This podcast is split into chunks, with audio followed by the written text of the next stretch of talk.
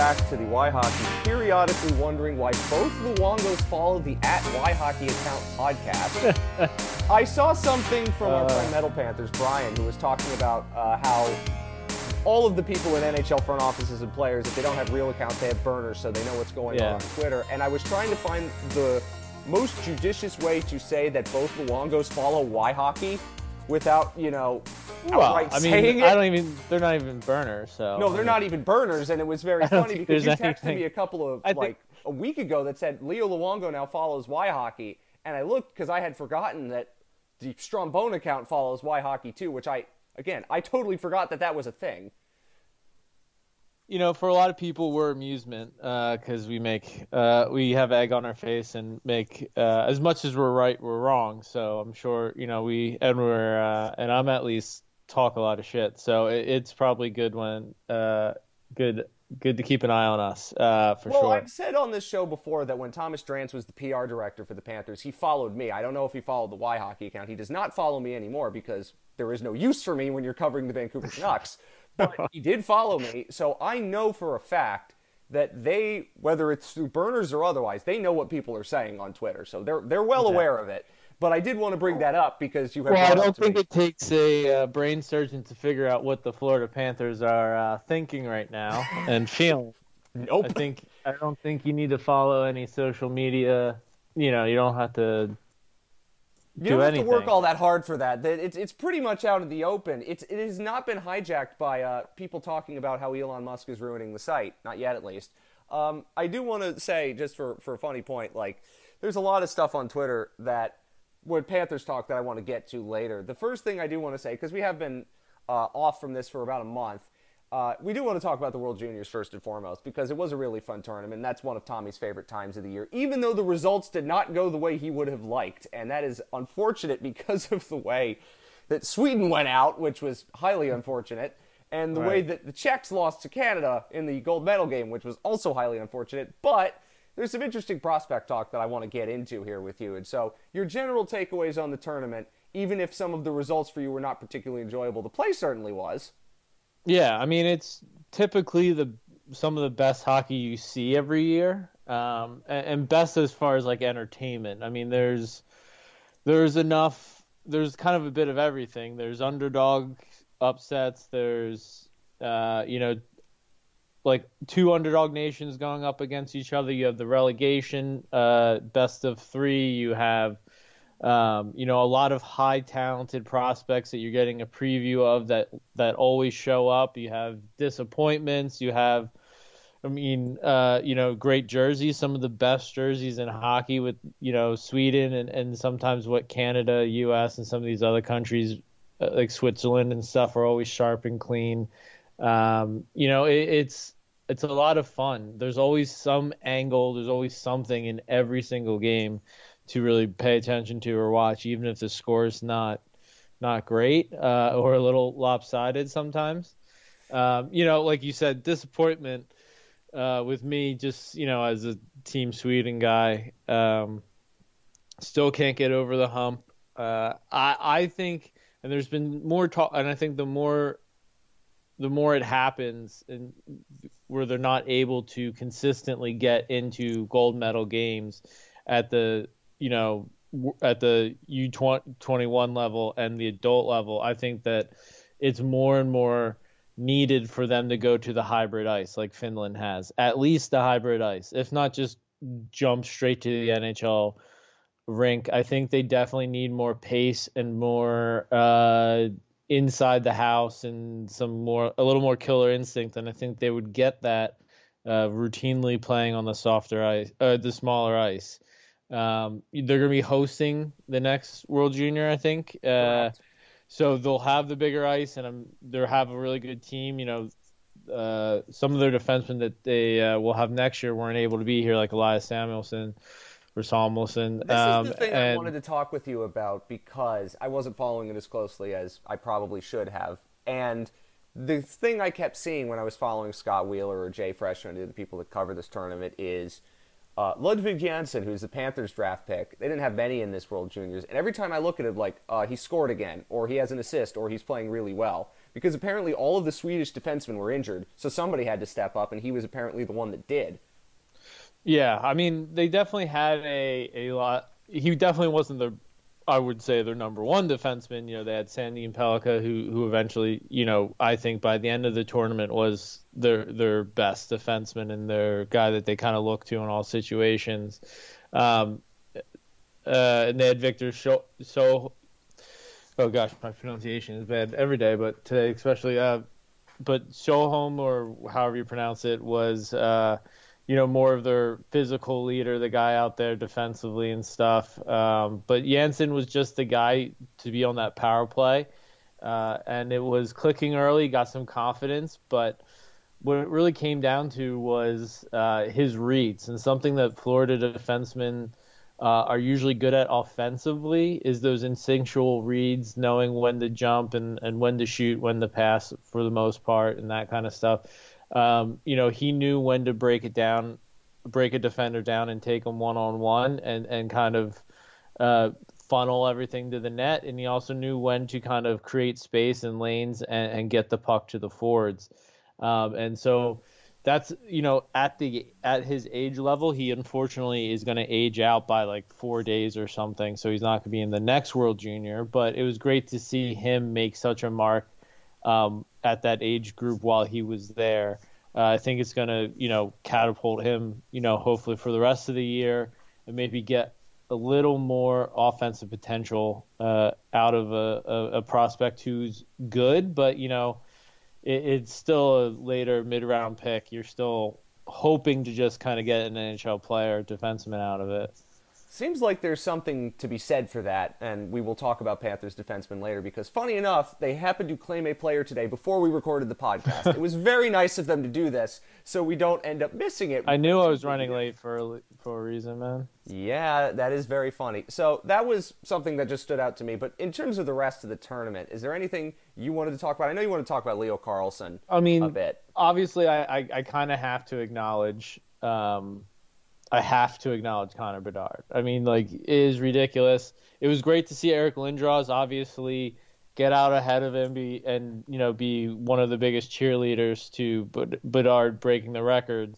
Obviously, that's that's kind of, uh, I, I think, pretty uh, characteristic of, of Lindros. And, and, you know, I think for me, one of the best people to usher in the new era of the game and everything like that uh, is Lindros, and, and, to kind of be that connection from you know the legends to the, to the new kid to the new kids coming up and and what they're going to be able to do.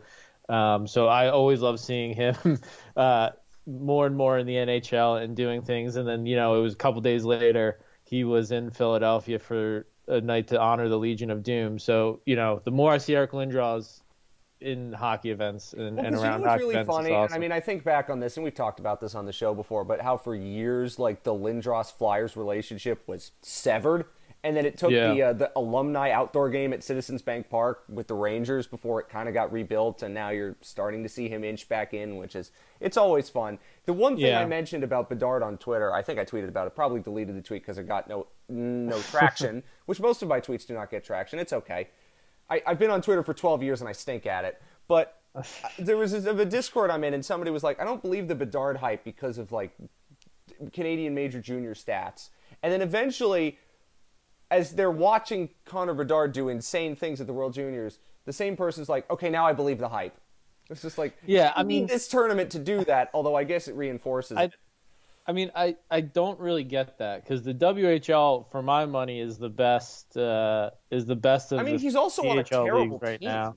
You know, he's not on yeah, I mean, team that's that's going to try to go win the the, the whole thing. The situation behind closed doors, and if you listen to Thirty Two Thoughts with uh, Marek and and Friedman, they they they've kind of talked about this too. Is the CHL and the league are trying to get him traded because a WHL team hosts the Memorial Cup and right now, Connor Bedard will not be at the Memorial Cup and might not even last long in the WHL playoffs if they get there. So you know, like yeah, he talked about how they're, they're trying... kind of trying to get like the the exceptional players, the showpiece players in the you know in the Memorial Cup, yeah, which is and, important and for them. If you've been paying attention to who's been traded and for how many draft picks and for it's, like eight year old kids. One of the trades stuff. for the Blazers, Kamloops Blazers, who are hosting the uh, the the Memorial Cup this year. it's one of the most amazing things you will ever see in any sport when it comes to trades. It's bonkers. I love it. It's so funny. Yeah. Um. I mean, like Florida had a defensive prospect, Braden Hash, who's on uh, Kingston or was on Kingston, got traded to Ekblad's team, uh, Barrie Windsor. Colts. Oh, there was a Barrie? I thought it was Windsor. Yeah. Yeah. Oh, somebody else got Colts. traded to Windsor. But he got traded for like five draft picks. It was like two seconds, two fourths, and a fifth or something like that. You I'm know like, what's funny about this? And I have to interrupt. It's because nothing personal. Like he's good, but I did like I- don't remember someone who's kind of been like a mid or late pick, who's kind of older and stuff, getting traded for that many draft picks. But I guess you know the market inflation. when you get a chance to go ride for it, you got to ride for it. And here's where I knew that this was happening. Um, of course, I'm going to mention Luke Prokop on this, but he's back in junior, and like this was before he went back to junior. But the Oil Kings traded his rights for something insane. They were all conditional picks to Seattle, where he's playing now. And at that point, I'm like, okay, now I understand how this this works in juniors. Like if you get a chance to load up, you're going to completely load up and go for it in ways that are kind of bonkers. And then it's like if we got to rebuild, in rebuilding in the sense with 15 year olds. I mean, there was somebody who said, "Oh, I'm trading draft picks for somebody who's currently nine years old." Yeah, that's that's Canadian major junior hockey for you in a nutshell. But it is funny how, again, Jeff knows junior hockey better than anybody knows very many things in the world, and his insights on all of that and how they're trying to get you know these players in the showpiece event so more people are watching it. Again, it makes sense. You'd want Connor Bedard in the Memorial Cup because it'll happen before the draft and big news like apparently like the records that he's setting for crowds and you know when they're going on the the barnstorming tour is insane out there out west but Yeah, right. I mean, yeah, especially now after, um, you know, the ju- the junior championship gold medal two in a row. I mean, like, yeah, he was the highlight. I, we can't say anything that hasn't already been said by everybody else, and that everyone listening doesn't already know or think. Um, I, I, I believe the hype in that as much as I believed it about uh, you know, Auston Matthews or Connor McDavid or Nathan MacKinnon. These they have all the tools, all the potential, everything's there, uh, and they're definitely. you you described nothing to to me really as um as Crosby with Auston Matthews' is shot I mean, yeah, yeah. I mean, it, if I was trying to be, you know, very simple and kind of general about it, like I, I think that there is that work ethic that Crosby has. I mean, I said that probably before they showed the uh, the feature on TSN in between one of the games where uh, you know it was just about his work, like his drive, you know, stick handling and shooting with one hand when he broke his arm, so now he can like backhand flick one hand the puck over the net, wanting to take his like roller skates and his hockey bag and stuff on a trip to Hawaii and try to like drop into a, a local league when he was like 12, 13 years old. And that's the only way he would go with his family to Hawaii and stuff like that. And the emphasis was this wasn't like a parent driven thing. This was like th- this is what Connor Bedard wanted to do. Like he he it, it's just coming from him and I, I think that's very Crosby esque. I mean, you know, at least for my generation that's the player that stands out to me in that regard. Um, and then his release is just ridiculous, and it's a lot of the pull drag. It's a lot of changing of uh, the release point, a lot of hiding, a lot of deception. But behind it is just like a hard rocket shot that really is forehand, backhand, like everything. Uh, I don't know if he's really had that one timer, you know, from that range, like on the power play. If you could, ha- if that's at real high elite pro level yet, but I mean, obviously, when he matures and gets uh, a little heavier and stuff, that'll won't be an issue. He'll definitely be one of the best scorers in the league. He, you Uh, told me about him. I think it was it was one of the U18 tournaments. It was the same time as Michkov, and I think this might have been like April of 21 when you first told me about yeah, him. I mean, yeah, it, with the it's ridiculous. There's so many of these kids and stuff where by 14 and stuff, everyone kind of knows who they are and are following them through when they're this good. I mean, so it's it's um it's a little creepy if you if you Yes. think about it, but um It- you know you know what? it- I am a fan It- of college to- football. I have seen recruiting battles that are like far weirder than this. Yeah, yeah. So I mean, at this least- this doesn't this doesn't spook me because at least the stuff that they're doing with Bedard is very professional and they and they're already through the hockey media ringer at this point, so they know what's coming. You know, as I say, with college football recruiting, there weird stuff is happening. Go watch Bagman. It's an SB Nation feature on Laremy Tunsil that somebody that Steven Godfrey did. If you want to get like weird with college football recruiting, that makes the Connor Bedard stuff look like a walk in the park. Yeah. Either way, I- but but what what really I think sells the tournament for me is, and you know, he didn't have the best of tournaments, but Adam Fantilli was also on Team Canada and is a very good, very good player. Uh, would probably be number one in a lot of drafts. He's, would he have been number one uh, the last, Last couple year? years? I mean, I think last year he would have been number one for me. Uh, I think. For sure, I, I two years. I'd have to really sit and think about it. But That last was year, the Owen yeah, Power draft. Um, I get. I would think maybe.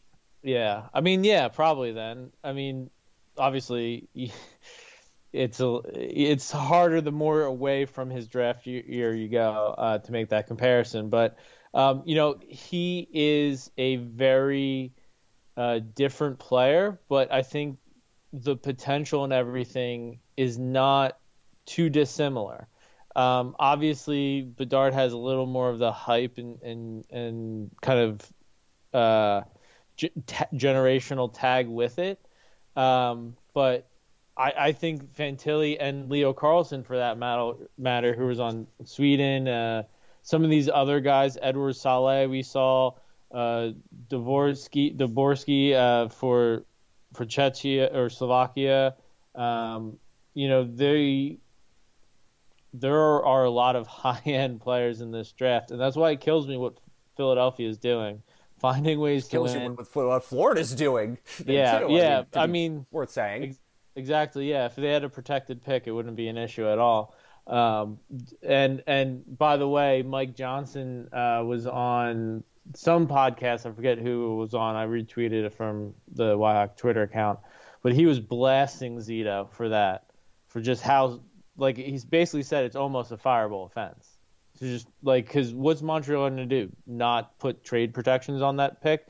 Because do you think Kent Hughes was thinking like, oh yeah you know, I'm definitely going to hold out and not get trade protection on this first round pick for Ben Chiarot and another prospect. And, you know, like, no, he's thinking I'm going to take this. Uh, he was- he's not wrong. He's not so, wrong. I mean, for me, Leo Carlsson, I mean, there's a lot of Matt Sundin comparisons based on the amount of physicality he can withstand, he can take, and he leans into and kind of brings out the best. He's good around the net. He's a he's a center that is going to be two way. He's going to be responsible, um, and uh, you know that's a fine comparison. I don't want to make that comparison yet.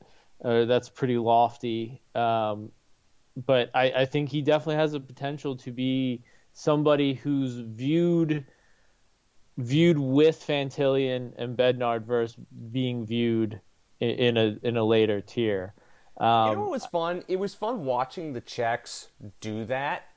Because Yeah, what a great We, we team, talked a lot about, you know, the last draft was all about Slovakia having the multiple first round picks. They won the bronze medal at the Olympics, all of this, and now the Czechs are doing it. For a while, we were talking about how, you know, the the rise was obviously Finland and Sweden, but we were talking more like the Swiss and like the Germans, right? Like maybe that's going to be. And then we see these two, you know, traditional hockey countries, both of them starting to produce really good young talent. That's fun because like the World Junior without Russia, for obvious reasons, you know, it feels like a different tournament because then there's that other grade A power that's not there. But to see these other teams playing really well, you know, Slovakia Yeah. doing what they did, the Czechs doing what they did, that's good for the sport because you need more countries where this thing is really gonna be is gonna be big. Like Germany, it's gonna happen maybe, but it's slow to get there.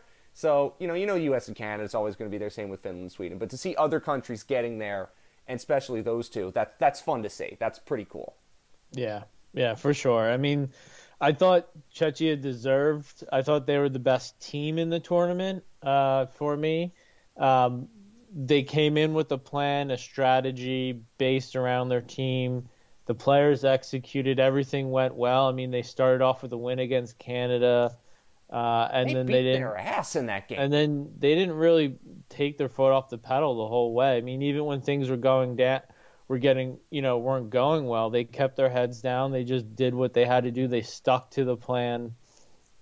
It was great to see, and I mean, it was it it, it was funny because I, I was as I kept watching it, I was talking uh, to O'Brien and, and my wife and stuff, being like, "This is what the Panthers are trying to do. Like they're trying to have these three, four defensemen who are just relentless, who are able to work the advantage of going downhill against opposing defense defense of units."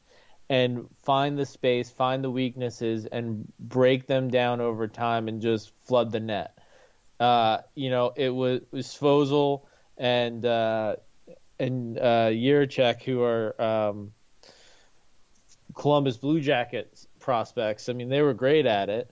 Um, you know, they had Spacek, you had Jiricek. I mean, they had guys who were able to do what Montour does, but then also have Forsling defensive awareness and timing and like ability to just be there, be back all of a sudden, you know? Like so man, it was it's cool cool to see what Florida's trying to do or half trying to do, however you want to look at it. Uh and, and you know, I think th- if they get there, you know, hopefully they have similar success to Czechia and they just get better overtime luck and I want to talk about just the draft for a second because we're going to get to the Panthers, which it's funny how there's simultaneously a ton to talk about with them and nothing to talk about with them, and we will do that in a second. Right? Yeah. I mean, yeah, they're stuck in in uh, where they limbo. used to be. Uh, I want to say first and foremost, like because the draft structure is now officially what they changed in the the COVID CBA. If you are 12th in the standings, as in you have the 12th worst record, you cannot get the number one overall pick. They have limited that. It's only 11 and up, and the odds are pretty low. So that's basically for the Panthers. Is basically what I'm saying. Wait, is, wait, wait, wait, wait, wait. What? Really? Yeah, that's that's the new rules. From 11, uh, 12 to 16, you can't get the number so, one overall pick. So the goal is to just get like the so it if you when if you're what about the second and third? Uh, I believe you can win the lottery, but you can only move up ten spots. That's how Okay. it works now. I think. Okay, so basically, If they finish with a 14. good enough record, Get they cannot give the Canadians Connor Bedard, but maybe they can give them Get- Adam get- Fantilli. Yeah, but no, but like if you get to 14, you're giving them four, which will be Michkov. Oh no, Ben- no, no! You're still giving them an incredibly good player, Yeah, yeah. but the But, fear like, that you- everyone has now, and it's I- reasonable, is that they're going to give them Connor Bedard through their own. Well, I I mean my fear is the top three. That I mean that's my fear. If it's outside the top three, I think you can live with it. You look at you look at San Jose, you look at Colorado, you look at Ottawa, and like those trades that they did, um, where you know Ottawa picked Brady Tkachuk instead of, and then they ended up giving up Bo and Byram and stuff. Those were all four picks and stuff. You know, it kind of and what they traded for Duchene and all that stuff. Like, you know, there's um, for me, I think a lot more room. But the way I see it, uh, Michkov's obviously a asterisk wild card because of the contract in Russia and all of that, and you know he's only really now since he's been traded to Sochi in the KHL and getting you know more than a shift or two a game, um, finally starting to have a good draft year. So I don't you know, it's I, I don't know if he's going to be as much of a hurt if he goes to Montreal to lose. That I would be like, oh man, I would we would be awesome to have him, but I guess But we'll it's see. it's funny because I was years. reading the Athletic today, and and Down Goes Brown added them to the tank index. But it's like the funniest thing for the Panthers is at this point, even though losing probably helps them in the long term because it gets them closer to changing the coach, they shouldn't be losing because if they do, then they might back into giving Montreal a franchise player. And I that's mean- not something I want to say. Isn't yeah? Isn't that the conundrum? I mean, I think that's kind of. I don't know if that's how the players feel, but I think uh, I think As, that's I kind think of it's like now a better time than ever to transition into the Panthers talk. Uh, yeah, but I mean, just to just to just to finish out, I think the top three is where there's a there's a no, I wouldn't say a big drop off, but the top three are the are game changers Mm. this this year. I think. I think I think after enough. the top three, you're going to get a good player and stuff, but not something, not a player that you wouldn't get at that spot kind of every year. I, you know, like I, I, I mean, you know, there's good years, there's strong years and stuff, but I, I think the the the three the three prospects that go this year in the top three are going to be ones that you would regret regret almost immediately. The good news for the Panthers in this very morbid way is that there are so many teams in the league that are just awful this year that even if they continue on this death march to 82 points, there is still fair enough distance between them and other teams that they're not going to fall too far. Even though, obviously, they are not a very good hockey team right now in spite of the fact that they beat the Avs. Funny how that works. Um, I think we should transition to this team now because we have gotten yeah. to this. They're point. drafting 11th right now. If, yeah, if it's, it's 10 or 11 based on overall points or points percentage, depends on where you look. Uh, and that's, again, the, Pan- the Florida Panthers' annual draft spot before they actually got good for a hot minute uh, and then became themselves again. So, like, they're not again the odds of them winning the lottery are still pretty short but i would like them to cancel out that opportunity at the earliest possible occasion which is why them winning even if it means they're further reinforcing paul maurice staying which is bad is actually but, not a I bad mean, thing. uh, to be honest i don't think they can win they can string enough wins together with paul maurice as a head coach to make the playoffs. I think the oh, no, only they have no chance. Like like to me it's like is one of the only ways they can get a three or four or five game win streak by turfing Maurice. And you know how usually after you get a coaching change, you get that dead cat bounce. Um, In this case, literally. You know, like would you be able to, you know, ride that wave a little longer to get back in it? You know, the team start it starts to steamroll. You get Duclair back. You know, maybe you make a, a, a trade like Gudas to get a to you know try to get a first or a really good defensive prospect for Gudas. Um, and you know, shake up the locker room a bit. You know, wake them up. Be like, hey, you know, we're gonna start selling off. People are gonna be out of jobs here if we don't make the playoffs. We don't turn it around. You know, Maurice is gone. Let's go. I, I, I think maybe you you can get this team to. Sh- I think something like that's gonna have to happen because even watching them against Colorado, they started off great, but as soon as like one thing happens, you know, then the then the then the voices in Bob head starts going. He gives up the soft goal. The whole team, you know, Paul Maurice can't with a lead. Paul Maurice can't do anything but have people stand around and protect the lead. I he, think that he just can't what has happened. Um, what has happened in this game in particular was fascinating to me because it was a heck of a microcosm of what this season has been for the Florida Panthers. The first two periods were a good sign of what could have been and then the first 13 minutes of the third period were an incredible sign of that's why this team is bad. Like, I'm watching the first two periods and I'm stunned that they're playing as well as they are. And I do want to spend some time on the Avs shortly, but I'm looking at how well they are playing and I'm going to myself, wow, why couldn't they have done this more often? Why were they not capable of doing they this? They can't. they only get a few. I mean, Colorado is gassed. They're, you know, they're having a tough year. Uh, Injuries, Florida, man. They actually you know, have an injury excuse. But like every once in a while, with, with the way Florida season's going, and with how much they're probably getting pu- spurned and pushed, and trying to get you know, you know the they're trying to get things jump started, and they're doing the line blenders and stuff. Like eventually, you're gonna get some some sparks. You're gonna you know start to get things in motion and do well. I mean, because they're not a bad team, they're not a bad roster. They're a hell of a lot better than 500 uh, even when they don't play that great. Uh, and you know, I, I think that they got lucky in that first period. And if Colorado hits the net more, if some of those calls, uh, you, if the refs were calling more things, you know, I think it's a more of a nine-eight shootout. And who knows if Florida's on the best end of that, or if they can keep up. Um, but so I think what's funny is when I look at a game like that, and I just it, again, it's a summary of the microcosm of the season. Like Anton Lundell on the wing is something we talked about in the preseason as just a non-starter. But last night, but, it worked for really dumb reasons, but it worked. And it's well, like that's it's not, not going to work. It works for dumb reason, and it's not like like we wanted Lundell to be a center because the idea is he's your two center. So like, why wouldn't you develop him?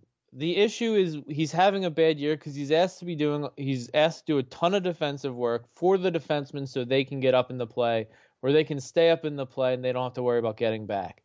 And he's also had worse line mates. The third line this year, we have more of a top six and a bottom six instead of a top nine focused on scoring, and a fourth line who does both and even focused on scoring them themselves. That's what we had last year. Mm-hmm. So, I mean, we wanted a different. Like, I'm fine with Lundell moving up because if Paul Maurice is going to continually put him with Cousins and White and these guys who can't finish chances, these guys who can't keep plays alive, these guys who just grind the game down, you're not going to see the best of Lundell, and you're definitely not going to develop him. Who you don't have many first round picks. He's your best first round pick you're going to have in a for a while. You know, if they kept this year's first, w- that wouldn't be the case. But of course they didn't. So you know, you got to make him work. You got to make him the best Anton Lundell he can be. And so yeah, you put him with Barkov so they can speak Finnish and go do their thing and stuff, and that's great. Uh, they finally put together a decent top two lines. I mean, like, and that's what Maurice can do. He can put together top two lines, but he can't really ever figure out a way to balance the lineup so they can have three decent lines with this team. And for me, that's pretty sad. It is very um, sad. And, I, I, do want to say, like, apparently, according to Ray Ferraro, and God, what a blessing it is to have Ray Ferraro do a Panthers game because you get a lot of really good insights. He said that Lundell is one of Maurice's favorite players and you could see why on the goal because he was a one-man forecheck against two really good defensemen and he created a play out of nothing that led to a goal and it was that kind of moment where i'm like i see why paul maurice wants him to play on the wing even if i know that him playing on the wing is something i do not want to see very often if ever but i understood the context well, I mean, of why it's it different it's the thing everything's changed we said that at the beginning of the year because the team was supposed to be an actual team an actual threat competitive and be in the playoffs.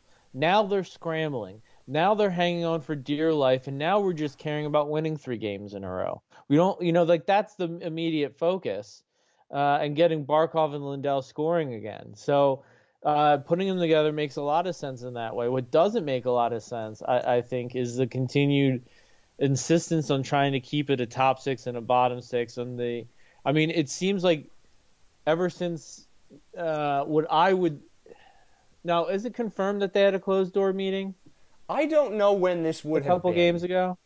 I don't know when this would have been. Ago? If I had to guess, and I wasn't, you know, paying attention, I would have thought it would have been after the Rangers game, probably. But again, that's all. I don't know. Well, there was there was rumors. I mean, I saw talk of a closed door meeting around the same time, and then there's talk of the closed door meeting, and then they did the practice of transition work and everything like that right out of it. Then they beat up Montreal seven to something, and then like it seemed like the whip was cracked cracked back, and they went back into their turtle shell um, for for a couple games. Uh, but I I don't know, but around uh, coming out of the break and stuff, I've noticed that it, it's not as much as I would like to see, but the defensemen are starting to at least activate from deeper in the zone. So rather than leaving the center to be the D2 almost and, and partner and get DDD passes and, and retrieve pucks and be the first pass on the breakout and that kind of stuff, you're now seeing the the tandems kind of working more in tandem. Funny enough, uh, novel novel idea, but uh, so the centers can be you know above the red line, above the crease, and starting their pass with speed to get some breakout passes and stretching the ice a little more. I think you know see that against the Avalanche a little bit. The second yeah, goal was but I don't know. Like I don't that. know if it's if if it if it only happens in games when teams are, you know, sloppy and stuff, because it's inconsistent. It's not as much as you want to see. I don't know if it's something they're doing on purpose or if it's just something that's happening because of the way the game's unfolding. So I would like to see more of that because, I mean, that's what Florida. You talked about this all the time. Florida's missing their identity, or or actually they're mourning their identity. They're not missing it. They're mourning it. They saw what it was last year, and now it's not that. They're being told what they're doing is going to get them to win in the playoffs, but there's probably a decent number of people on the team who don't even know if they're going to be here next year when they actually could even make the playoffs. So like there's going to be a point where I think Florida needs to really push if they want it this year uh, to to to kind of change their fortunes um, and and get a little better attitudes and confidence on the team and, and to make more of this team uh, and and to go back to their identity, which was you know stretching the ice, being fast, you know, because that's the way the game's going. That's where every team's doing. It's a copycat league. The Avalanche won the Stanley Cup doing that. Uh, you see multiple teams being aggressive on their forecheck, being aggressive with their defensemen. We just talked about Czechia doing it. I mean, national teams at the junior level are doing it. College teams are doing it, building their programs around it. NHL teams are. And Florida just needs to do a little better job of, you know, improving their awareness and stuff. But they got to get back to it. They definitely went way too far the other way. I talked about this with you, and I talked about it in June when I wrote my uh, "Did the Panthers rob Peter to pay Paul?" Maurice. Yeah, which uh, if you can get find that again as a rush team, and something that I'm coming to realize now as we, you know, get further from that moment was a lot of that was really good coaching from Joel Quenneville. Again, all of his other transgressions aside, that dude can coach hockey. He found that the best way to maximize this team's success was playing the way they did. Like, there are Quenneville principles in obviously what they were doing, but he felt that the best way for that team to play was be on the rush. You have got an incredible number of athletes on that team who are incredible as skaters. We've talked about that a lot, particularly from the blue line, in terms of just their foot speed, their awareness, their instincts. The whole system worked last year because not only did it mask the flaws that this team has in two areas defensive awareness in their own zone and finishing, and I want to talk about that in a little bit. But this team really just maximized the skill of we're going to be faster than you, not just in the neutral zone and in transition, but we're going to be faster than you in the offensive zone and terms of puck retrieval and doing all of these things that were why they were a 122 point team. And Emily Kaplan said it last night as well. Like the Panthers last year played pond hockey and they were really, really good at it. They were not good at it in the playoffs because they didn't actually have a plan B because but, they leaned yeah, I mean, into the pond hockey. I don't, but like I don't think pond hockey was their identity. I think that's the mistake.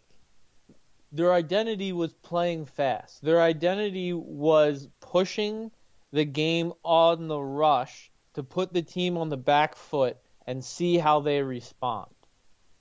Yes, you know, like th- that's what they should is be. Not the way to describe but like, this, but you know what I mean. Yes, like, no, you're right. You're 100 so you take the but but pond hockey is kind of what it came out to because so many teams weren't ready for it in the regular season, so it turned into pond hockey. That's how they responded, and Florida was happy to play it because yeah. you know they, they got the lead at that beat. They could outscore anybody, yeah. so it didn't matter. But, but I think what they should like they should have identified that their identity was that was playing fast, was being aggressive, was being forward thinking, with you know with the D and everything and pushing for goals.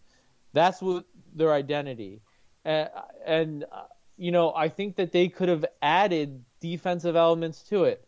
Colorado and, and Tampa found a way to do that, and Toronto's yeah. done a really good job of that. I mean, a lot of teams have found ways to do that. I mean, if you if you think about how um, I'm sorry, uh, if you think about sort of like what San Jose is able to do, I mean, they're not necessarily good, but if you think that San Jose um, is I mean, they're having a better year than they should be based on that roster and everything. Why? Because they found the last month they're like the second I best mean, possession team in the league in the last month. They found a way to make their defense work. I mean, it helps with Erik Karlsson, but again, they Erik Karlsson wasn't this last year. They found a way to with losing Burns, they found a way to make their defense and Erik Karlsson work for them to get as many points as possible. And it's it's working in that sense and I'm gonna be honest. I would have thought that San Jose would be below Anaheim and and possibly even Chicago, just because I did I didn't I, I just didn't think they'd be this good.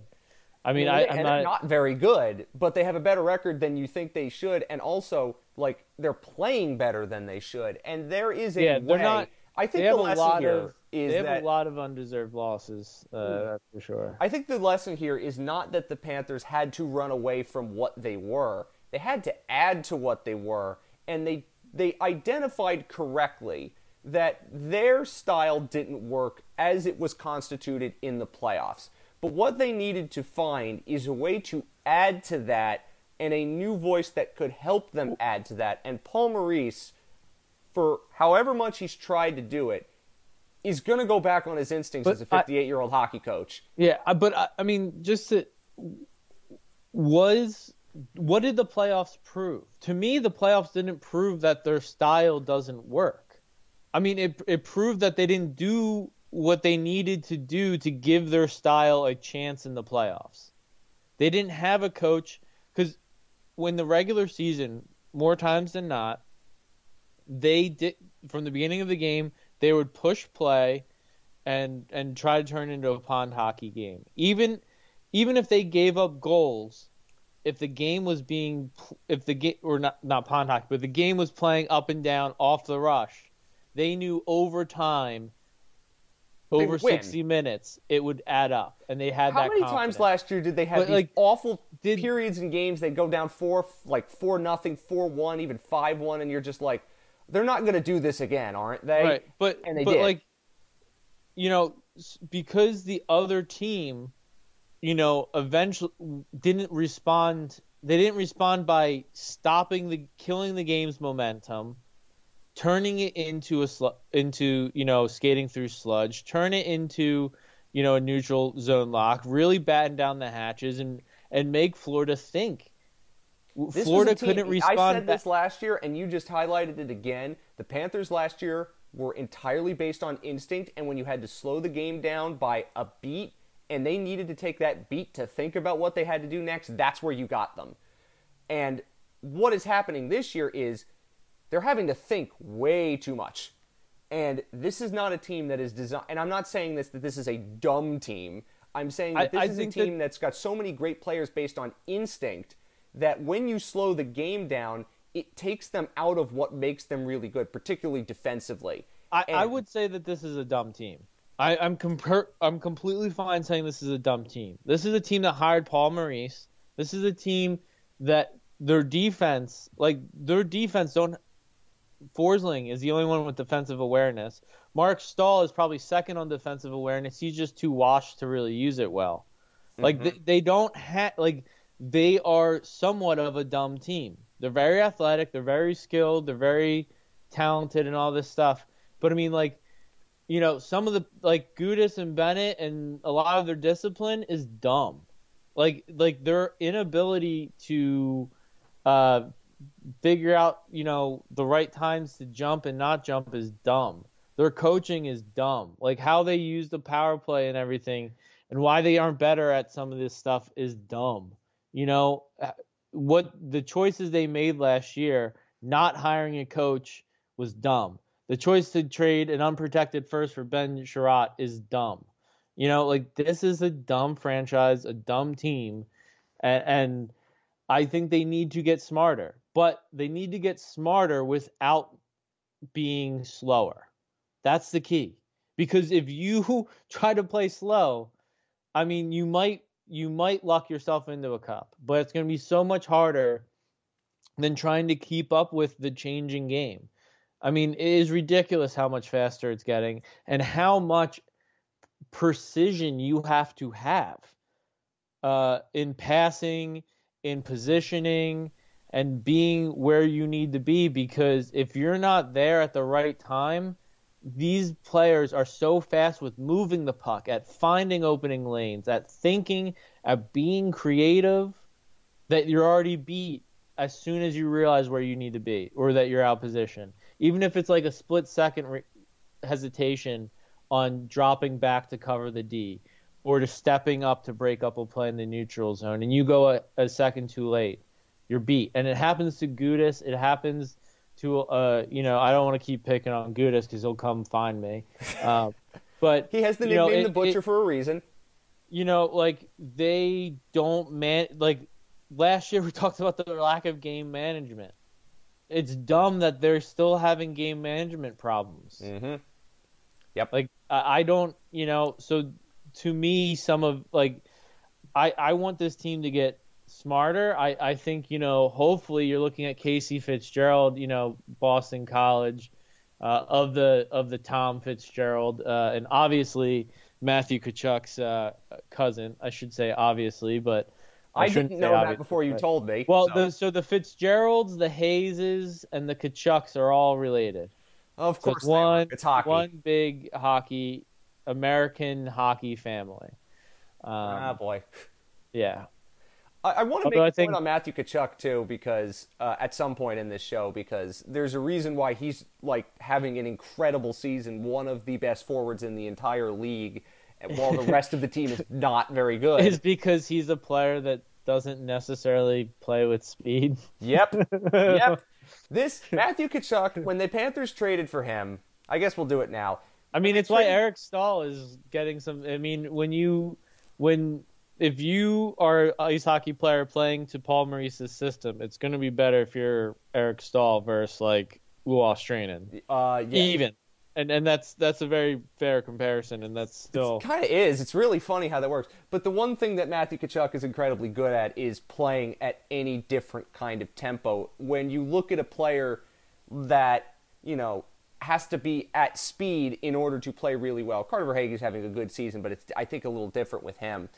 But when you think about Tkachuk, he plays a slow style of game pretty well because he's used to that. He played for Daryl Sutter, so obviously he's used to that. But also he thinks the game in a way that is just so quick. But he can slow down and look like he's slowing the game down, but he's doing that because he's going to make a decision no one else can possibly make, and that's why he's so good at it. How often do you see him when it looks like they're going on a rush chance peel back a little bit, whether it's in the neutral zone or whether it's in the offensive zone? But that's because he's going to make a pass because he knows that there's going to be an opening in this spot based on that tendency, and that's why he slows it down. And because he's built like an ox, nobody could get the puck off of him. And that's, again, Matthew Tkachuk being a unicorn. You don't need to be playing at speed in order to do that. And that's why he's having an incredible season when no one else is. And when the Panthers were trading for a unicorn, they sure as hell got a unicorn. And again, all credit to Matthew Tkachuk for having the season he's having when the rest of the team is being dragged down by Paul Maurice's nonsense. And I wanted to talk about. Well, I, I'll say this: if Matthew Tkachuk wasn't having the season he's having, I, I think I don't even want to think about the, that. The year would be over, and we'd all know that basically they were keeping Maurice and possibly even Zito around just to guillotine them at the end because it would be that bad. I mean, Yeah, because I like mean- if Tkachuk wasn't doing well, oh man, whew. I mean, like, if he was- single-handedly won them the game last night because at points Whoa, this whoa, year. whoa, whoa, whoa, whoa, whoa. Okay, whoa. not not not like that, but I mean, he scored the winning I mean, goal. Yeah, but Barkov with Oh, the yeah. amazing. I mean, Lundell. That first goal was Lundell making something out of nothing, giving it to Barkov, who probably should have just got a scoring chance, but turned it into a goal Because with his reach. Sick. Can I make. Can I make one comment on Yeah. Sasha Barkov? But then, but then I mean, yeah, and then his slap pass to Tkachuk for Tkachuk's first goal, and and and Yeah. a lot of. I mean, Tkachuk's like Tkachuk had the goal, but it was a bunch of players in front of the net batting at it and stuff, and that's Tkachuk goals. I mean, I, I'm not complaining about it, but I think he's the he's the guy that's in the right spot in clutch times, but it's a. It was definitely the oh, it was start. one of Barkov's best It was- games of the season. And it was one of Ekblad's best games in at least the last handful for sure. I mean, like, Yeah. it, it- he wasn't fumbling pucks. He wasn't. I mean, okay. So, tangent. fair. And and I want to preface this tangent with, I don't know the equipment managers, and I'm not trying to put anything on them or whatever. But I think by now I've noticed, and other people have noticed too. Road games, especially in the first period, everyone's sliding around too much. Everyone's fall. uh, Like I don't, uh, I don't know how that got into what we were just talking about, but I, I really We're just talking need to about Ekblad, and it's happened. Yeah. Oh, yeah. But Ekblad, yeah, he- others. In, yeah, yeah. So he wasn't falling is is where I was going with that. But I mean, I think that the Panthers need to. I think it was Barry Rothman on Twitter was saying that you know with the different ice conditions, they should be adjusting the profile and hollow on the skates, and you know they should be dialed in. So especially with the way that they snap in, it's really easy to like have different pairs of steel for different ice conditions and different rinks and have them dialed in. I mean, bands tour and when they go to different arenas that they've been to, they have a different audio setup and a different, you know, levels and speakers and how they do stuff to get the acoustics to work right and everything. And they're dialed in after a couple years. I think the Panthers should be dialed in at some of these rinks because it's it's kind of an issue if you're sliding and falling around. I mean, you saw a couple times, you know, taking out their own players. Oh, that happened on a breakaway early in Right. the period. Right, you know, I mean, so it, I mean, it can be a, a huge issue. It would be like, you know, if Florida constantly had bad ice at home games, which you know they definitely don't don't have, you know, at certain times in the spring or, or in the playoffs, but uh, or even Well, we know that it's Like, yeah. hard to create good, consistent ice in South Florida when the temperature is 85 and humid. And the Panthers, for years, should have taken advantage of that by having, well, I mean, you know, Doug MacLean used to do that. He'd give the, uh, the Zamboni driver instructions to give it an extra flood to make the ice garbage to play their style. I mean, that's it's not apocryphal, that happened. But, like, But- it, it, and I understand that Florida has a, a trickier situation because their ice is obviously different than you're going to have in Denver in January, but still, you are right about that. And when we talk about margins, everything matters. I wanted to, and it's a good point you made because I, I do see people talking about that. And obviously, as somebody who's never played equipment stuff, like types of equipment you know, equipment is huge, and, and it I mean, is, but I have no ability to talk about it properly. I, I mean, uh, we can. I mean, a good. If you want to talk right now, if you want to look on Twitter, you know, not you right now, but the listeners, and look at the conversation around Jack Campbell. He's he was somebody who didn't. He had a much older style of goalie pads, the leg pads, which were much, I, I think, softer and just they were for when he was updating to the technique that Spencer Knight uses, with, where they push off the posts and how they square up and all that different stuff, it kind of requires a newer model of pads that are specifically made to be, you know, for that style. Uh, and he's having some trouble adjusting to it, and there's some weird different goals and stuff because of the different gaps and stuff. Obviously, that's a extreme example because goalie equipment you can kind of and saving pucks you can understand that a little easier. But I mean, there's a reason that like uh, Connor McDavid keeps going back into like the original CCM Tacks like s- stick and the C- original JetSpeed skate and stuff like that or Tacks skate. Um, you know, like he's when when players find something they like, it's it's really good, and then sometimes when they're adjusting to new stuff, uh, it, it's it can mentally get in their head. adjusting Uh, to this new system. I mean, that also plays a role. I, I want to talk about now, like, where this is heading going forward, because while I think they've played a little better at times since the holiday break, they've had some actually decent wins. And this, if they didn't blow the three goal lead by, you know, turtling, that probably would have been their best win of the season because they actually played really good first two periods, even in spite of some of the mistakes that we saw. Again they have and now we're thinking about the Right. collapse as opposed to everything else. This team plays terribly with a lead but it also plays terribly from behind. And that's why i wanted to focus on the coaching of paul maurice. And i was you sent me the link to the evolving uh, hockey podcast. Wonderful work the evolving wild twins do and they wanted to know and a lot of people want to know why are the panthers where they are in the standings and when you look at just their raw numbers, RAPM, all of that, you'll go, okay, wait a minute. This team shouldn't be as bad if it's top 10 in expected goals. And you'll go, okay, their specialty teams are bad. Their goaltending's not been very good. And you go, that makes sense, but it doesn't explain everything because other teams that have, you know, not great special teams and have had goaltending issues, the Kings with a comparison, are having a much better season. So why is that?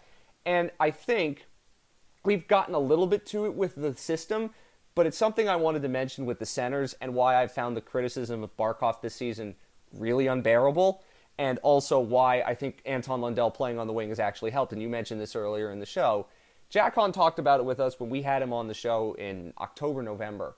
The system asks the forwards to work way harder than they need to in order to assist defensemen in the breakout and to assist defensemen in the Just way that in everything bes- on the Pretty other, much on the defensive side of the red line. yes, and, and I mean, even just so much more like you will see Sam Bennett playing defense, like playing as a defenseman, so much more five on five than you would pretty much for like any other team, because my like defenseman, even Marc Staal, is allowed to just hang out in the offensive zone by the net if he wants to, and it's Bennett's job to hang back for him hmm and usually in other systems you would rotate out a lot quicker. Like it could still happen, but you know. And it's you- you really go- funny how one the of the goals net, the last shot's night I coming, think if the happened because Sam Bennett was playing essentially as a third defenseman. It was really weird. Yeah, but I mean, at, at, at times it's good. At you know, it's just like when when you, I think when you start like my issue with this Maurice system and everything is that Maurice came in and he said, all right, we need like what do they want to keep? They want to keep the active D. They want to make sure Montour plays really well and, and Ekblad gets his 20 goals and Forsling can do up and down the ice wonder stuff, magical stuff that he does. I, I freaking love Forsling, man. Um, but uh, you know, we want to we want to highlight that. They want to keep that. Okay. But they struggle defensively. So how am I going to do that? How am I going to keep that defensive creativity and, and freedom while getting better defensively? Okay, well that means winger's going to have to backtrack more. Winger's going to have to be harder and, and focus more on defensive aspect of the game, and centers are going to have to be way, you know, asked, you know, twice more, and, and it's going to be, you know, they're going to have to be a lot more of the immediate help for D in the corners, so that the D can be more planted in front of the net. So if the puck gets free and gets going, they're in a better spot in the center of the ice to get up the ice and help whichever way that breakout goes, um, and be an option. And, and to me, that is not how I would have done it. That is again, I think, uh, operating more out of mitigating harm versus trying to maximize potential. Um, you know, I would have. Why can't we like? Mon- they were saying in the game last night on ESPN that Montour considers himself a rover and everything. Why can't Montour consider himself a first pairing defenseman, like a two way guy that does it all? He has the athletic ability to do it. He has the skill set to do it. He makes some great defensive plays when he's not in his when you know when when he's you know playing at his best or when he's not in his own head or, or running around and stuff. I think if you know it would be so much better to to say, hey, this is the system we want, but to be able to do it, we just need to short, tighten up these little things. We need to make sure that we're we're you know in our positions and activating from our positions instead of cheating instead of needing to get up you know cheat up ice to to get up there you know we can we have forwards who can gain possession of the zone and we can come in as the fourth guy instead of the third guy instead of the second guy all the time instead of leading the rush let's trust our forwards to get the puck up there for us and give it to us when we get there You I, I mean getting onto something I think that's really critical here, and why I've said it's kind of hard to diagnose the Panthers' problems if you're not watching them pretty closely. Because if you just do a surface level evaluation of their numbers and you see, okay, their five on five numbers are pretty good, but you aren't seeing what's happening. And I'm not saying that this is not, watch the game thing. This is like one of those things where you need to really look into little tactical details. And that's a hard thing to do if you're not watching it pretty closely. And Corey Sznajder was talking about this on Twitter, and he agrees with you that they're just asking their forwards to do so much because they want to keep the active defensemen. So they that's fine, but they're missing something in that, and that's why the system's not working. And what my point was to say is they have to work so much harder to generate offense. So when they do generate offense, the chances aren't going in because not only are you not getting them to the best players because they're going to Eric Staal and Nick Cousins, and that's a downgrade from what you had a year ago. Players are more tired because they're not able to do as much in the entirety of a 45 one 40 second 1 minute shift in the offensive zone because they have to do more work defensively. So, particularly your centers, which is why it feels like Barkov struggled so much for offense. It took him until mid December to get an even strength goal because he's been asked to do more defensively. Why it feels like Anton Lundell is scratching and clawing at times because he's asked to do more defensively as a center to help Yeah. out the defensemen. It is a defense oriented system, but they're not orienting the defensemen in the way that actually maximizes what this team can do. And as we said, you're kind of fitting square pegs into round holes rather than if you viewed it from the other way around and you viewed the system in a different way than I think they're viewing it from, which was defense first out, as opposed to what actually worked. Well, our team's a rush based team, so how do we add defensive acumen onto what we do well on the rush? That's kind of why I think this team is struggling because they're not better defensively than they were a year ago. They're still making very similar kinds of mistakes while they've somewhat neutered what they're good at offensively, and the chances aren't falling to good players. You know, they have the second most posts and crossbars hit in the league this year, and they're not finishing very well. Last year, they finished Yeah. really well because they were such a good team when it came Yeah. to volume. You know what I mean? Yeah, I, but I mean, I also like the way Florida played last year in regular season was they had so much flow, they had so much precision with their puck movement. Like they were snapping passes, so it was easy to snap shots. They were accurate on passes. It was easy to be accurate on the shots. They were up and down, they were flying, they were in a good flow. Everything felt in stride. You know what I mean? Yes. like this year they're they're you know it's just not the same thing. They're in the mud. They're whacking and hacking. They're gripping the stick too tight. Um, you know they're trying to make things off the harder. cycle. And I they're trying to that's the- the sum- back. That's the summary I think of why this team's really terrible when they're trailing. but you know think about like you could get a lot of comp like last year they they definitely practiced and like when they did game day state skates it was mostly just flow drills and stuff like that. This year and stuff it's been a lot more systems and stuff obviously. It's been a lot more other stuff. They don't get the rush and the flow of, of games really a lot.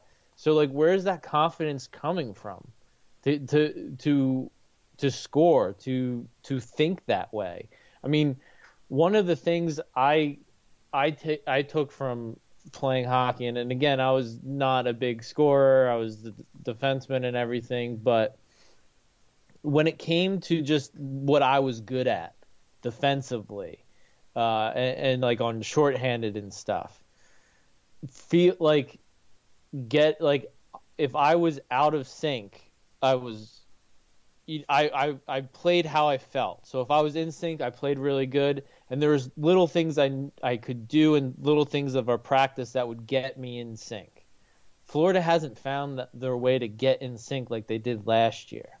They, they it was kind of natural in games and practices. This year, it doesn't feel like they're they're doing the things to put themselves into their natural rhythm, into how they play their best, where they're not thinking about passing because when you're thinking about passing, you're like, you know, you, you're not moving the puck quick enough, and you're not going to be accurate.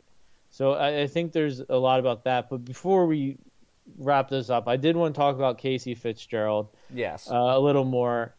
Um, obviously, this is another defenseman coming from Buffalo. I mean, they've gotten two Anaheim D and two Buffalo D, and Montour is one of each of those D.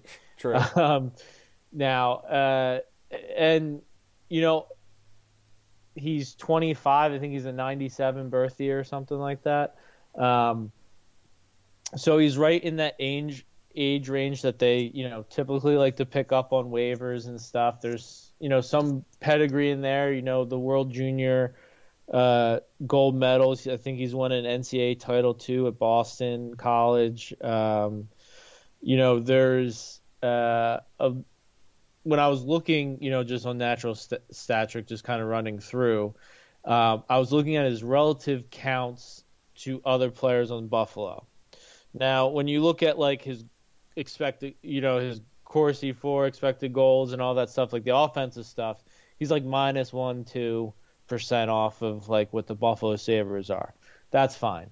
But he's in the positives by more than that when you look at the the against stats and the against rates. So it looked like by those metrics he was, you know, on the plus side, on the plus half of the Sabres defensively.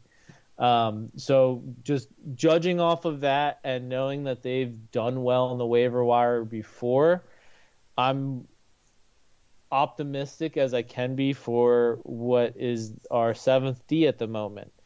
Um, if he, if Fitzgerald is able to give some meaningful minutes, put up 15, 16, 17 minutes um, of good hockey like Mahura has been able to, maybe that allows Zito to trade Gudas uh, at the deadline. And Marc Staal. Well, I'm gonna be honest with you. I bet you, I bet you what would happen is Zito would not trade a Staal unless either Staal unless it was to Carolina. I don't know about that. I, I have I'm, no idea what would happen, but like I, I I I don't I can't see the Staal brothers getting treated like that. I, I mean, I, I, I would. I'm not saying that that's what I'm advocating for, but I mean, Zito didn't buy out Hornqvist out of respect and loyalty to him. Yeah, so even though it put the team in a pretty hard spot. True. So I mean, I don't think he's going to trade the Staals when at best you get what like a fourth, fifth, or sixth or something for them. I mean, you're not getting much if you trade them. You're not getting much if you trade them. So they still think, should do it, but but is that worth pissing off agents or the inner sanctum and inner circle, whatever well, they call considering it? Considering they you just traded I mean? for Matthew Tkachuk's cousin, I mean, right? What I mean, I'm just saying traded you, for you, took on waivers. Excuse me.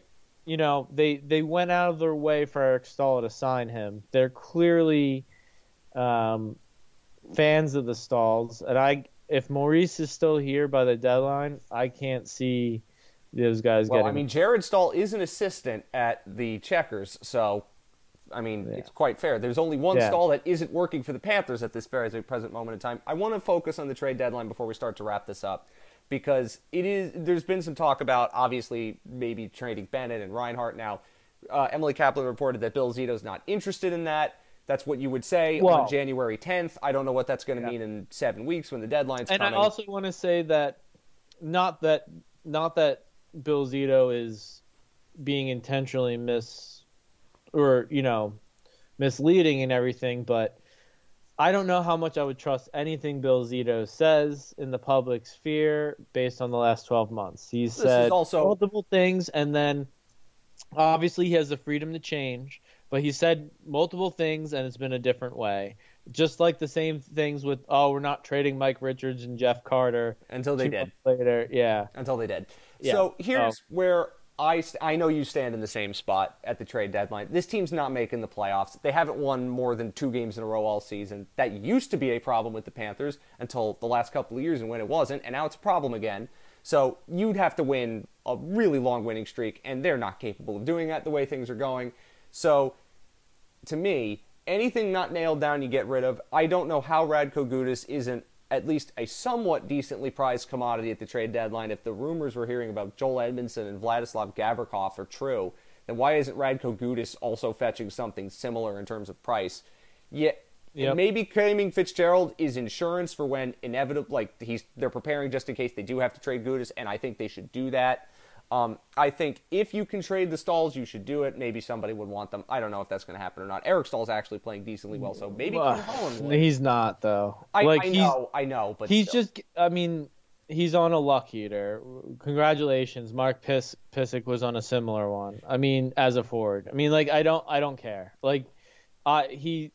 If you look at the underlying numbers, if you look at the eye test, he's not playing no, well. No, I, I completely and, understand that, but like I, I, Colin White, gone. Colin White, yep. he's a UFA, gone. Nick Just, Cousins, like Cousins, I would trade, but maybe a little harder with another year left on that contract, which I can't believe they two years for Nick Cousins. Silliness, silliness. Oh, we're go- we're gonna have a we're gonna have a step back this year. I wonder why, you idiot. You Ryan signed Nick Cousins. too. Ryan Lomberg too, by the way. He also has another year. Wouldn't like some some team might do But it- that if again anything not nailed down. You consider trading like that. And if I mean, I wouldn't trade Lomberg, but Okay. no, just because like, what are you going to get for him? I Like, mean, what nothing, do you? but But uh, so you just keep him because I mean he's not that. Ba- I mean he he is better than a lot of stuff they constantly bring in for vet minimum up to a million or million two. So I I'm, I'm fine with Lomberg. Um, but it's it's the point of like anything not Yeah. nailed down. Yeah, I mean, trading. yeah, I mean we did a whole I did a whole piece on who uh, was the core and stuff, and even some people the core I was like, yeah, I mean like this offseason, explore the trade market for Ekblad. I don't want to trade Ekblad. I don't think they should. I think they should see what the price is for Ekblad, what they could get for Ekblad. Is it Simon Edvinsson out of Detroit or a similar type of defenseman or defensive prospect? What type of forward would you get? What type of NHL player right now would you get? How many draft picks? Set the mark. But the real, but you you can't trade Ekblad because if you do, you then need to get two first pairing defensemen. Which how realistic is that? Since it's taking them three years to just get a a, a good top four defensive defenseman. And this is You know and what I this is where I want to give you credit because even when we saw the emergence of Mackenzie Weegar and he was playing out of his skull, you were still saying they need a top pairing left hand shot defenseman, and they've never seemed to be able to Yeah, find I it. mean- and now it is so obvious that is the number one organizational need that again you're vindicated. It just sometimes takes a while for the checks to cash. Yeah, I mean, and and it is the one. I mean, outside coaching, outside coaching, it's the one thing. I mean, and it's why I'm not in a rush to trade Bennett, Duclair, anybody that's a forward that's going to be here next year and have value next year. I'm not in a rush to trade unless they get me that defenseman. Yes, and that is the point I want to make. I tried making it on Twitter uh, yesterday as the discussion kind of picked up a little bit. If you're going to trade Sam Bennett, Sam Reinhart, Anthony Duclair, anybody of that ilk, you'd best be getting at least somebody who you think can be an alpha left-hand shot defenseman who can play with Aaron Ekblad in the future. And, Considering and again, it's not. It doesn't mean like when we say defense, someone who's you know defensively bent or whatever. I we're not saying someone that's going to put up ten points a year, Erik Gudbranson or whatever. Ideally, we're talking Devon Toews. yes, pretty much that. You know, like that's ideally what we're talking about. Um, you know, because that's somebody who was had for two seconds, a price that Florida can pay if they make some moves at deadline, get some picks, and you know they could pay that, or you know, so they can find somebody like that, or they, you know, on whatever price scale they need to, or they they feel you know they they need to spend or want to spend. But I, you know, I would love to see them bring in, uh, like throw some names out there that I've been hearing lately. So- Mattias Ekholm Yeah, and a, and a Philip Broberg. Those are like not saying those exact people, but those are a good base, a good model. We A did a thought top 10 experiment with Sam Bennett, for instance, and we said, okay, what team out there that would be legitimately buying has a really good wealth of defensive prospects? And this is a thought experiment. This is not reporting, but we said, what team could that be? And we thought, okay, the Kings. We know they have a surplus of defensive prospects. So if in a hypothetical universe in which you're trading Sam Bennett to the Kings, you were talking again, what defenseman in that organization I mean, would the- you want? the first two names would be Helge Grans and uh, Tobias Bjornfot. Uh, they they would be the first two. Like I mean, that's. It, I would go to other teams if with Bennett. You know, I would try to. I would in the off season. I think. You know, you you have more options and stuff. So I'm not going to be trading Bennett in the middle of the season for for less than that. Like an Earl, like a William Wallinder out of Detroit, or you know the the, the LA defenseman. Um, you know, That's basically Somebody like what that. I think it would take if you were going to do a trade like that. Because, as you said, other than coaching, which is is another discussion, the, the I mean, org- it's not even a discussion at a point. It's um, It's a- when when are they going to get to it, and, and what? I mean, what's going to happen. What's the plan? Um, but but in terms of Is this, is the plan that you know Zito's just waiting till the end of the year because the ownership's like, listen, like you know we're paying this guy a bunch of money, either way, so just let him finish. Yeah, I think there's that. That might be part of the discussion. Because like too. I mean, who? Because like, do you want Greg Kinnear? Yes, Greg Kinnear to to be on he, the bench he in the did that one deliberately. Do I, I love him. want- I love him for it. We Do call want- Tom Rowe Mr. Magoo, and we cannot Yeah, call Jordan you want- by his actual name. Do you want Ruutu, who I think has been in charge of the power play for the last two years as the head coach? No. Like, I mean, like, what do you? I mean, uh, obviously, when you're turfing Maurice, you're turfing Jamie Kompon too, which thank you Well, know the entire coaching staff would go at that point. Well, well, I mean, I think you, I, I honestly they, I honestly think they'd keep Ruutu for two reasons: Jalonen and Jokinen. yeah, maybe they might be the next coaches. They could be. Well, as I looked at it, and here's my point on why I really do think, like, no matter how this ends, unless by some miracle of God they make the playoffs, and that's not happening.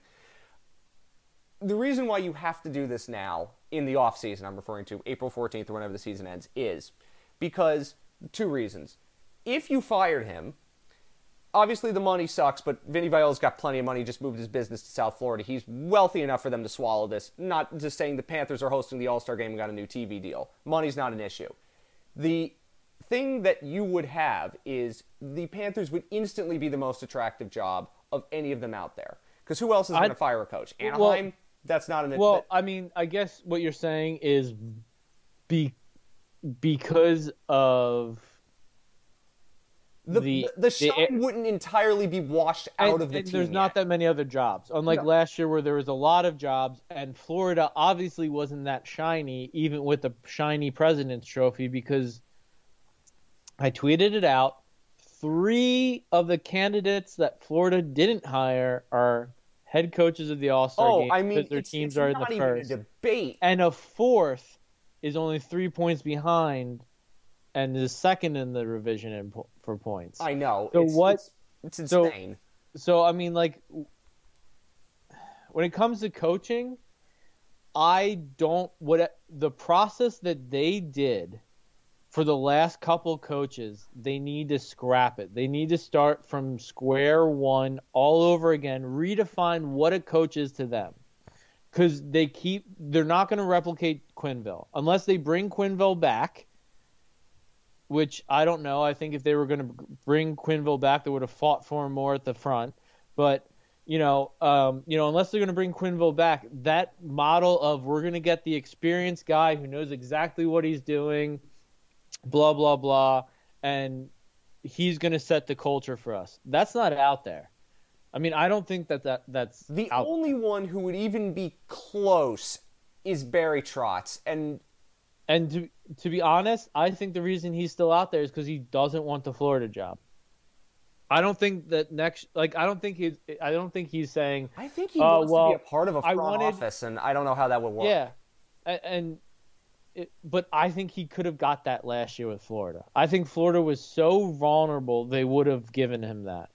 Zito would have cut out some of his own share for that. I think personally. Um, I don't think we can ever say for sure, but but what I mean is that if you're firing But- him in the off season, there's another reason why you would have to fire him in the off season, and it's an obvious one. Even if the Panthers are the number one choice, you know, amongst a very select group of teams firing their coach this off season, because the other teams are like Anaheim, and it's not a very good, you know, it's not a great job, even if they get a top pick is if this stuff continues with Paul Maurice, because I fully believe he's not changing as a head coach, not anytime soon at least, because you can't teach an old dog new tricks, and he's a 58 year old coach who's been coaching since I was three years old in the NHL, and I'm not even near 30 now. If this continues into early next season, which I don't know how you predicted otherwise, even if the Panthers are a vastly better roster next year, if this is bad I- in October, November, you're going to have to fire him anyway. At that point, who are you actually hiring to bring in other than Right. Jordy Kinnear, which is not acceptable? And at that point, you've burned another cup winning season because you didn't fire the coach Yeah. you needed I to mean- fire. And that would that point would be Bill Zito's job is very I- much I- on the line. they I think that they would need to have a hell of a second half of the year for Maurice to stay. And I think Maurice kind of understands that. I mean, he's not an idiot. That's not why we're. Ups- I mean, he is an idiot, but he's not an idiot. In those, he's a hockey coach idiot. He's not a. He understands the situation he's in. He's probably being told. Um, so I. I mean, we'll see. If he's the coach to begin next year, I won't be watching. I'll, I'll tell you that. I will just straight up not. It's just not emotionally worth it. Well, as I say, like I, I just think that when I talk about how this has gone, and it's gone so badly because largely everything. I mean, you can say that Bill Zito is a large part of this, and yes, it is. He is, of course, and yeah, they've also had bad luck, but the decisions that Paul Maurice has made are a huge part of why this team isn't very good. And when you see what the Jets are doing with Paul Maurice not there, when you see what the Devils are doing with Andrew Brunette there as an assistant, when you see what Boston's doing with Jim Montgomery, what the Stars are doing with Pete DeBoer, what the Golden Knights are doing with uh, Bruce Cassidy, and the Panthers are really the only one that got this wrong. It's just like you have to change it because there's no, again, don't chase something that ain't there. And for yeah. me, the the other thing that I've learned, and this is my way of bringing up the team, I do like the Jaguars, who are somehow in the playoffs this year, which makes no sense, but I am so happy. Doug Pederson, who won a Super Bowl in Philadelphia, one of the hardest things you could do as a professional sports coach in North America, what he did coming to Jacksonville was made changes to the way he runs his offenses because he didn't have the personnel to run it maybe the exact way he did in Philadelphia or the exact way he would run it on paper it is, sounds like something that is very easy to do, but it's not because coaches are ideologues. If they get their way, they don't want to change their way. And that's the Paul Maurice conundrum. He's not really changing his way. It might seem like he's kind of doing it, but in reality, he's not. And you don't have your players try to jam into the system. You adapt your system to fit the needs of your players. That's why Doug Pederson has led the Jaguars, one of the worst franchises in professional sports, and who hired somebody worse than Tom Rowe and Urban Meyer, how they are now a division champion in year one, and why Paul Maurice took a President's Trophy winning team and jammed them back to an 80 point mess. That is the lesson that I think we need to see here, and the best coaches in the league find a way to adapt what they do to the players that they have and the personnel that they have, and I am quite confident that there are many hockey coaches out there, whether they have experience in the Stanley Cup playoffs or not, who could do that better than Paul Maurice can. And if you want to win in Anybody this age can. range that they're talking about, with Barkov in his prime and Tkachuk in his prime and Ekblad, all that, you can't keep chasing a lost cause. And it's very clear uh, to us on the outside, but also by the way they play when they trail games.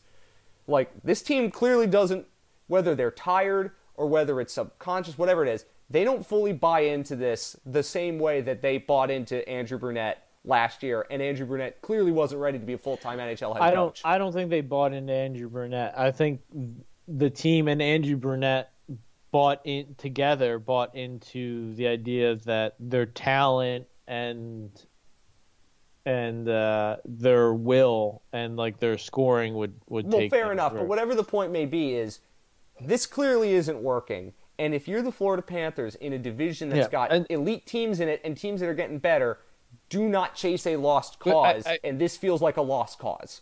I think the lost cause, and and we'll sign off after this because it's been a little longer than we probably intended. But like, the lost cause is trying to find a coach who's going not pull the strings and of game management and stuff in the playoff series because that's what you know a coach needs to do, but pull the strings for the players. That's going to dictate the system to the players. That's going to tell the players what to do, where to be, blah blah. blah. I think you need a coach that's going to rally the players. That's going to get the bring the players together and be like, this is what is this is who we are. You know, this is the system. Help the team and the players build a system that they can play within can you know encourage them to you know play the game and just react to how they're playing the game find a coach that can bring out the best in them and that kind of stuff I mean, it's basically brunette with the ability to not be a deer in the headlights. Yeah, yeah. I mean, because all all all brunette did was, you know, the players were like, yeah, we like this system. We know how we we want to play this way. This is, you know, what we want to do. I mean, obviously, as a coaching staff and, and, and video coaches and stuff, it's their job to optimize and tweak and be like, this is how we can stop more goals from getting scored on us or score more goals ourselves. Um, you know, power play, you know, hey, I watched a bunch of this video on this other team. This is what I'm seeing. How do you guys want to attack it? That's the sort of the coaching I think Florida needs because you have a guy like Matt Tkachuk, Matthew Tkachuk who and Alexander Barkov and you know you have a lot of talent on the team and you, with the cap space they're hinting at bringing in more talent. So, you know, why wouldn't you want them, you know, the people who are on the ice uh, in today, you know, making the decisions? It's a very fast game. It's a very intuitive game. You're already telling, you're already making a system where you want them to play on their instincts. Why don't you let their instincts tell you how to play, right? So um, that's kind of how I see it. I think a, a or, or some a newer whether it's him, you know, I just say that name because it's new. It's somebody I think is is a little more progressive and a little more that way versus you know, oh, Barry Trotz or Bruce Boudreau or you know whoever they would get. Um, uh, and I think that for me, it comes from you're not letting the players pick the coach, but you're having the players inform you of the kind of thing that they think might work and just well, melding things together no, in a better way than oh this guy's going to teach you how to play playoff hockey you know? Yeah and I'm, I'm, not saying like again this isn't the players picking the coach. This is the front office pick picking a coach that knows how to work with players today that knows how to take a talented group and elevate them i mean i don't think i, I think that's how Colorado has won. I mean, they have a coach who who you know does coach things, manages the bench, and sets lines and all this stuff. But he's somebody that doesn't. He's not trying to crack them into shape or you know whip them into shape. He's not trying to fit a round circle into a peg box. He's not trying to uh, you know stubbornly stick with systems and stuff that aren't working and stuff. He's seeing what he has and utilizing what he has, and he's allowing everybody to play at their best. I mean, JT Compher is having another career year. I mean, they they have a, they're, they're kind of falling out of the playoff spot, but with the amount of man games they've lost, it's amazing that they're even there. I mean, and a lot of guys that come into Colorado play well. You know, well, we talked about it with the Panthers. Was the car wash the last couple yeah, years? but I mean, to... like I don't. It's with Colorado, they identify good players, they bring them in, and they're able to make good players play. Play, you know, they brought in Evan Rodriguez to be to to to fill a role to be this, and he is, but he's also finding other roles and he's expanding his his ability and his usefulness because Colorado is a team that is able, even when all all these injuries and stuff, the coaching staff is able to just make the tweaks, move people around, and get the best out of everybody. It helps that they have a lot of guys like Lehkonen, Rantanen, and stuff who uh, play a lot of different ways and, and are just you know probably really easy to play with. But um, you know, coaching can go a long way when it's focused on bringing out the best in the players versus what right now Florida's coaching is focused on how to use their best players to cover their weaknesses and how to get, you know, and riding their bottom six to, you know, win games. It's a little backwards, a little weird. I think that what you're essentially saying is you want a coach that maximizes strengths and focuses on the strengths in a way that is yeah. not centered on weaknesses, which this system is. Yeah, but I mean, I, I think long, long are the days where a coach comes in and tells a room what to do. I mean, if you wanted that, you should have hired that coach last year when it was John Tortorella on national TV begging for it. Because he, I mean, if that's what you want, he was the best available this offseason and last during last season at that. I mean, and it's showing in Philadelphia. He's I got mean, two they are better than they have any right to be. This is I mean, they're sure. almost Panthers good. So Well, and I, I, I'm not a Torts fan, but I do have to say that for what you were saying when you wrote the do they have an identity? Do the Flyers have They an have identity? an identity, yes. Is he focused on the identity? Is he sitting players who don't fit that identity? Is He, he? he's he's I mean, doing his thing. Sure is. and when he does it, it results in wins. Just in the same way Quenneville did, just the same way Gallant did. When the good coaches, um, you know, Gallant had, you know, Gallant is probably a good coach and not a great coach because he does have some hang-ups. You know, New York Ranger fans will tell you that right now Yep. about some things. But, you know, he was good at utilizing his best players. Um, you know, Oh, he yeah. got he I think for my money got the best out of Nick Bjugstad anybody's ever gotten.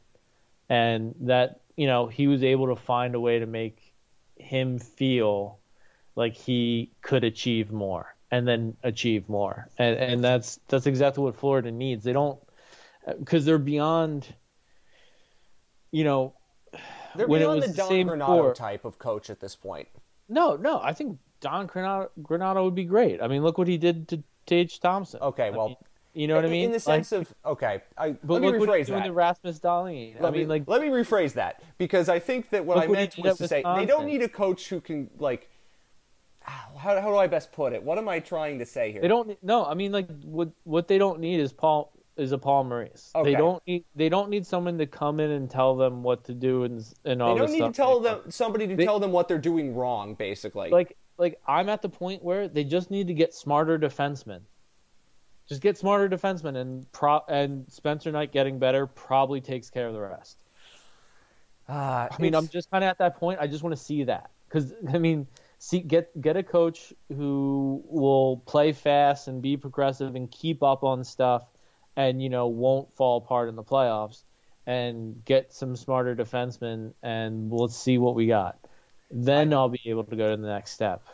but I mean, that's something that they, you know, this whole year is almost lost in the sense because those three things are what they needed. I said they need to do after the playoffs, and they haven't done. So we're still here. So You're right. if they do that, I'll be happy. They win three games in a row, maybe we'll talk playoffs. I mean, look, I I'm glad It's that still possible. They it- should. Oh, it's I mean, not. it's not impossible. I, I, don't. still, I still expect them to make the playoffs because they should. Like, I mean, they should expect that of themselves. They are too talented to. Miss I don't it. care that it's twenty percent likely that they're going to make the playoffs. I mean, if if you like, yes, they need the Penguins. It, I mean, it's the Islanders, Penguins, Buffalo. That's who you're playing, right, for the last playoff spot. Yep. I I I think you can beat beat out the Penguins. You play them in a couple games, so you better win. Yep, you're you're right. Like they should expect to make the playoffs, even if they don't right now have a very good chance. If it even is realistic, that's Yeah. my point. And, and I think that, and you're right about that. But again, they got to win three games in a row, man. They just Yeah. they got to win I three mean- games in a row. That's hard to make Yeah. the playoffs. I mean, win like, three to- games in a row. Yeah, to to talk about making use of that potential, they have to win three games in a row. Yep. They almost did, and then they got butthurt and boo boo faced about it uh, against the Stars when things went wrong. It just went south, and you can't Well, have I mean, that happening. Yeah, and again, we need to end this podcast. Yeah, but you are it- it is it is if you look at the zap of energy that left the Florida Panthers when it went from two one to three one, that is the exact reason this year has sucked, and that is the exact reason Paul Maurice is not the right coach for this team. And I hope, like, I would love if this team went on a bender, went into playoffs, won two rounds, and Paul Maurice is the coach next year, and he's somewhat and everything we thought, you know, this was just a longer pain to begin the season than we thought, but. I I really think that is very unlikely. Yeah, look, Um, I, I, I'm not rooting for anybody to fail. I can only tell you what we see. and and uh, you know, as pro labor, I never vote for anybody to lose. I never want anyone to lose their job. So, no, not, not, not, yes, not, not on this podcast. well, Any- I mean, maybe the maybe the person who's the head of Department of Transportation right now, but okay, uh, maybe about that. Uh, anyway, thank you for listening. We have much more coming soon. Read the stuff that Tommy wrote about the Panthers. Read his World Junior stuff as well. And on the Substack, great place to go find all that. Until then, good night and good hockey.